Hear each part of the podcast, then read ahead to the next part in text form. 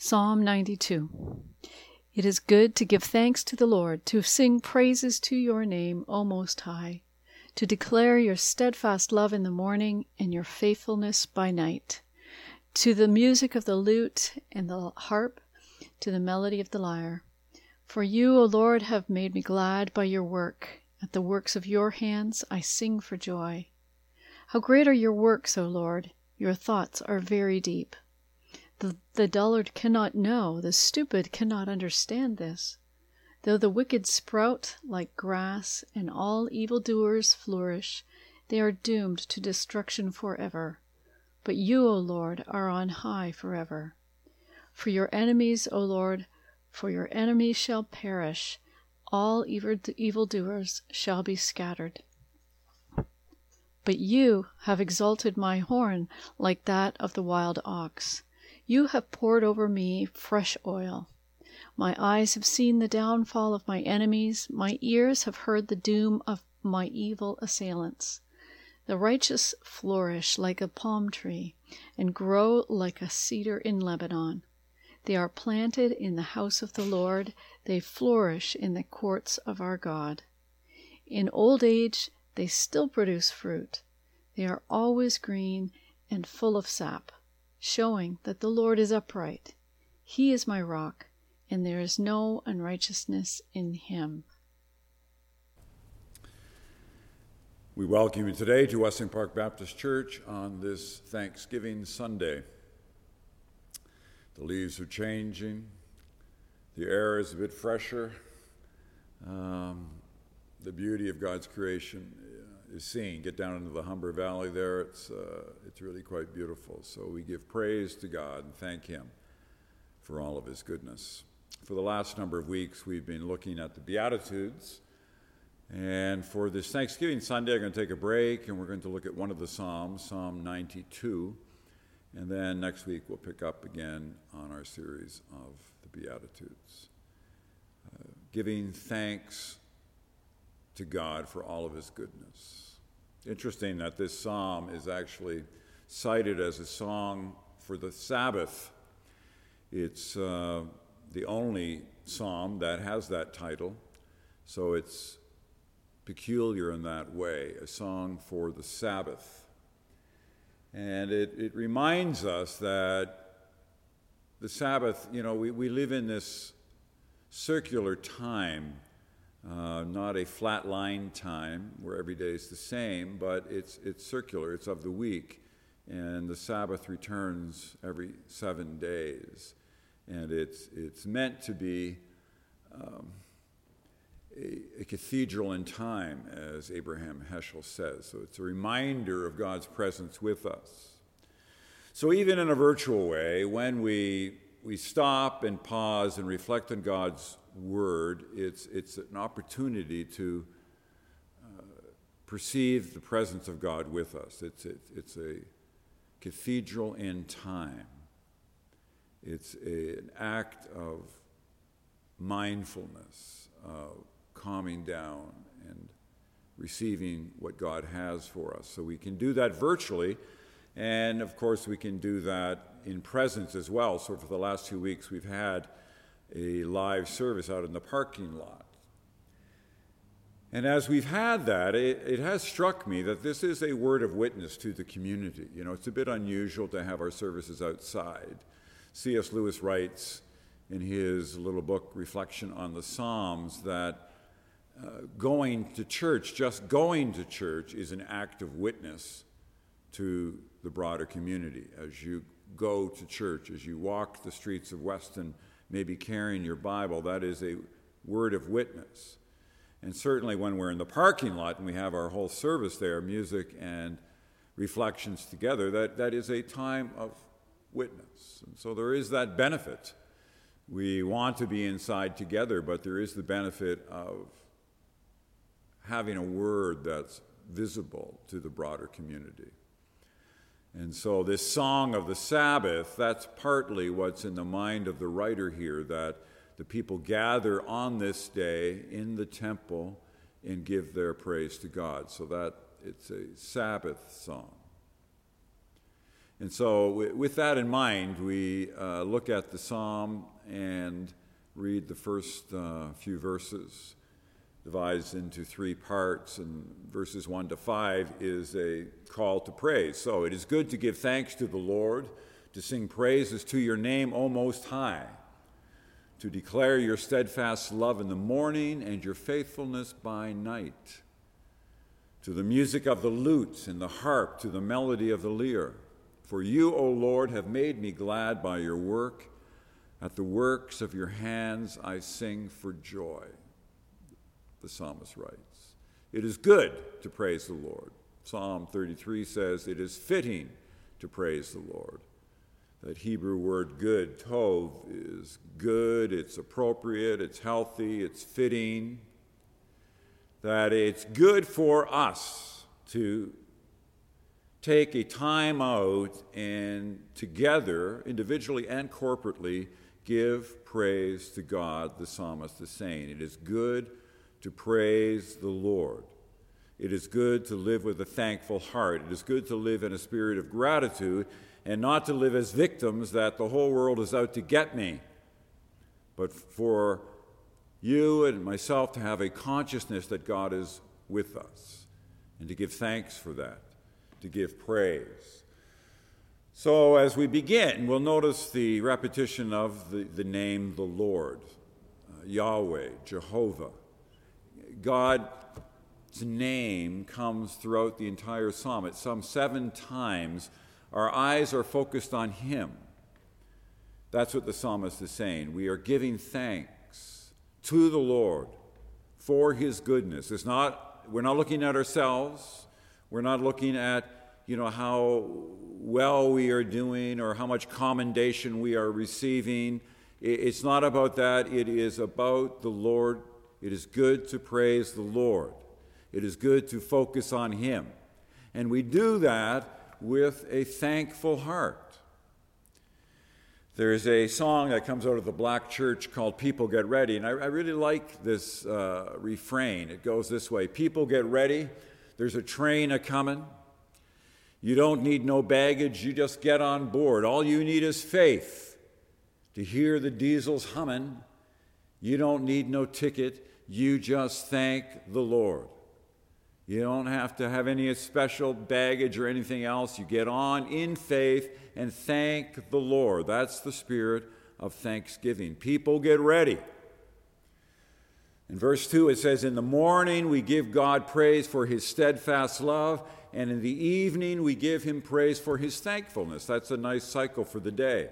In the morning, to be conscious of God's steadfast love, in the evening, to be mindful of his faithfulness.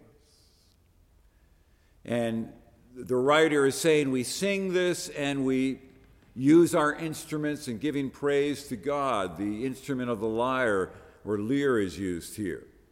It's the same instrument that David played when Saul, King Saul had his headaches and he needed David to make music to calm his mind and to draw down the pain levels of migraines. David would do that. And so it begins with this call to praise. And you'll note in verse 4, it's to praise God for his works and for his deeds. In verse 4 it goes, For you, O Lord, have made me glad by your work. At the works of your hands I sing for joy.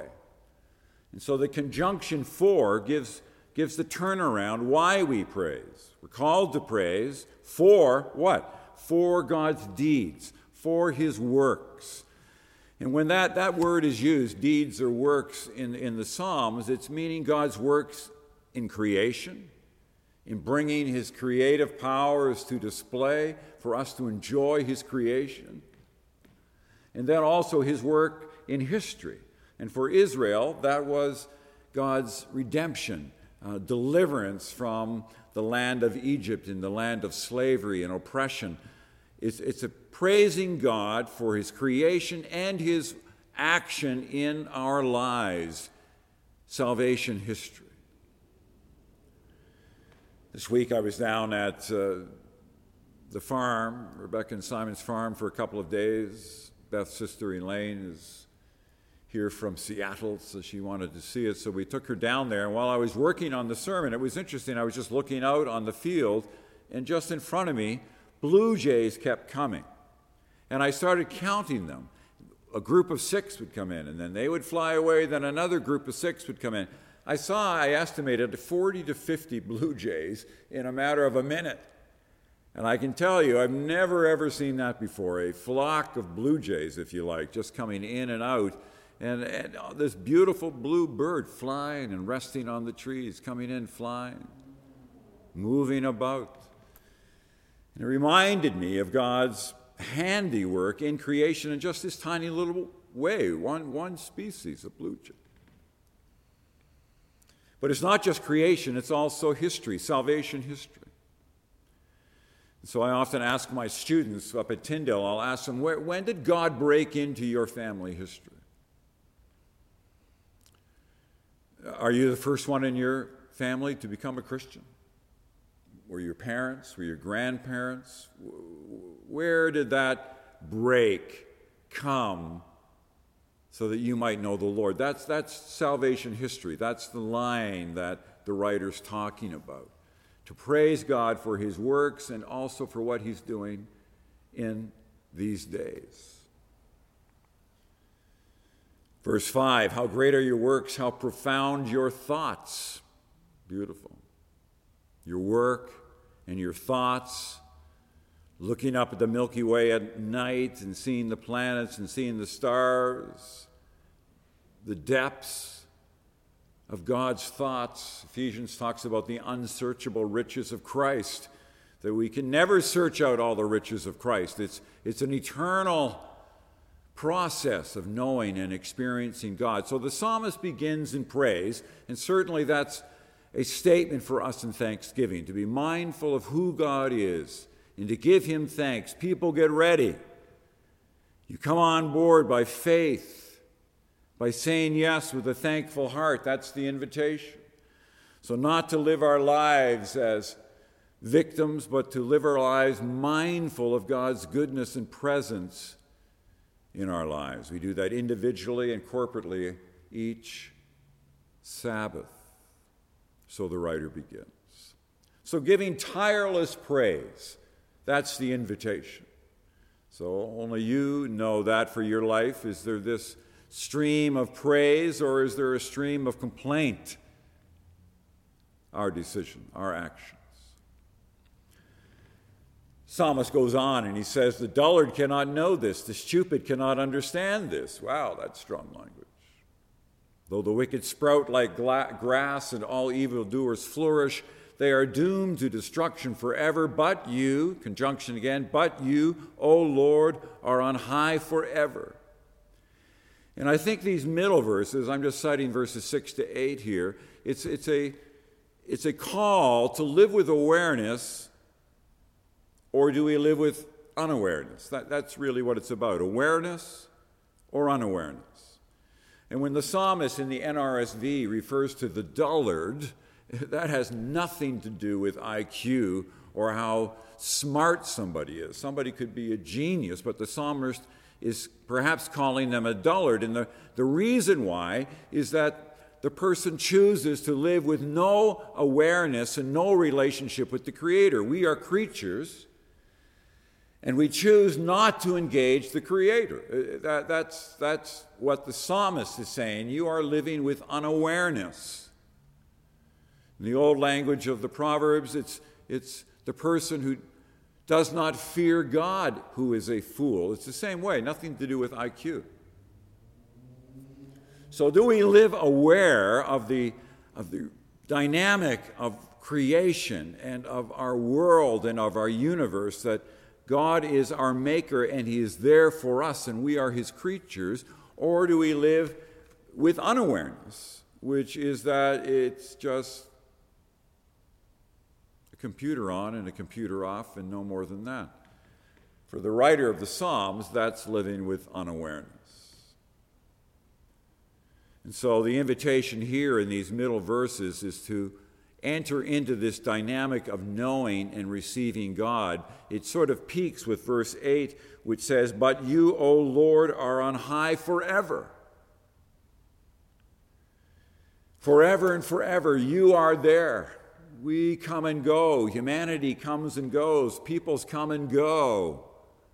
But God is on high forever. Lord, Lord, Lord, Lord, the most high God, creating us. And so the invitation is indeed to live in this I thou relationship, as Buber wrote many years ago, to be in a relationship with Creator to know Him as Creator and as Savior, as Redeemer, as Shepherd for us.